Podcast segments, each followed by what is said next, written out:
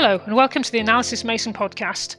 My name's Catherine Hammond, and I'm here today with Matt Small from our Business Services Research team. We're going to be talking about some of the recent developments in sovereign cloud solutions that are coming to market. Um, so, Matt, perhaps you could start by explaining what exactly we mean by sovereign cloud and how that differs from regular public cloud. Uh, yep. Hi, Catherine. Uh, nice to be here.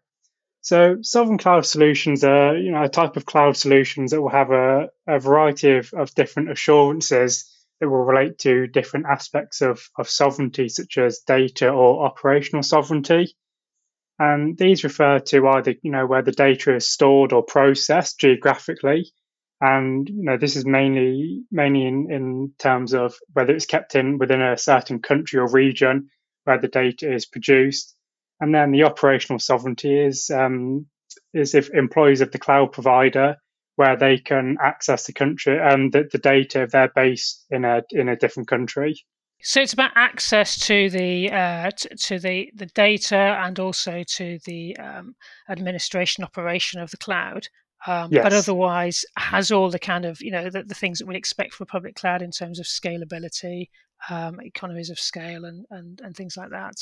Yeah, I mean, currently at the moment they're probably a little bit uh, less full in their offering, but that is definitely the the hope in the future that they will be, you know, kind of the same as as what you'd expect from public cloud solutions, but with those assurances. Okay, great. So um, I think you mentioned in your article that um, demand is growing for these sovereign cloud solutions. Maybe you could say a bit about wh- wh- why that is and where the demand's coming from. Sure. So the demand question kind of has two parts of it uh, the demand geographically, and then the demand from the type of business. So, looking geographically first, um, it's important to note that a lot of the major cloud providers are based in the US uh, Amazon, Microsoft, VMware, Google, those types. So, that's where you know a lot of their staff are, where a lot of the data may be stored or processed or or you know where, where it might be operated from. And then so a lot of, of countries especially in europe where, where the regulation around data sovereignty is, is probably the most advanced uh, kind of hesitant about how much of their, their data can be accessed by, by these us companies.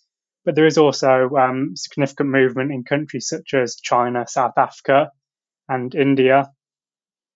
And then the type of businesses who who will be um, affected by by these regulations. Um, that I mentioned will be obviously the public sector and government departments, also some more well-regulated industries, you know, maybe healthcare or finance industries. We're expecting um, more businesses to be affected by these type of regulations as they continue to to move forward, and hence we're expecting demand for, for these sovereign cloud solutions to increase. Okay, great. So, so in at the moment in Europe, there's a, a, growing uh, amount of regulation around it, and particularly about, as you say, about concerns about um, US having access to to data. Mm-hmm. But also, you mentioned uh, other countries as well. Um, so, so uh, growth for growth opportunities for, for operators are active in, in, in lots of different parts of the world. Um, yes. Okay, so um, that's the situation. I imagine the major public cloud providers are doing something themselves about this. What what what kind of initiatives do they have to meet this demand? Yeah, so obviously the, these major cloud providers have seen very strong growth in their you know traditional cloud offerings over the past five years. I'm expecting this to continue, but as as this regulation increases um, and more businesses may not be able to you know freely access or use these services, um, these players aren't going to want to miss out on on this revenue. So they're developing, you know, a few different solutions to to help to help meet this demand. So Microsoft has a, a cloud for sovereignty. Uh, Google Cloud has an assured workloads for the EU, and then there's also AWS's digital sovereignty pledge. Pledge, and these are all relatively new solutions and, and aren't yet fully released. Um, and then there's also um, what VMware has as as an alternative to these, where operators or other service providers can work with VMware to attain its sovereign cloud um, designation, which you know has assurances on on data and op- operational sovereignty, among other things. And this seems to have been a, a very popular approach with with service providers, with the number of service providers reaching this designation, increasing from uh, 14 to 36 between July 2022 and 2023, with a significant number of these service providers being um, telecoms operators. So yeah, you mentioned you mentioned operators partnering with VMware. What I mean, more generally, what do you think is the opportunity for, for operators in the sovereign cloud space? Yeah, the, op- uh, the, the opportunity is for them to play a much bigger role in this market than the normal public cloud market. For for cloud providers to to serve these restricted businesses, as we discussed earlier, they will need the help of a, a local market player you know, for a number of reasons. You know, uh, the local staff may be one, understanding the local regulation.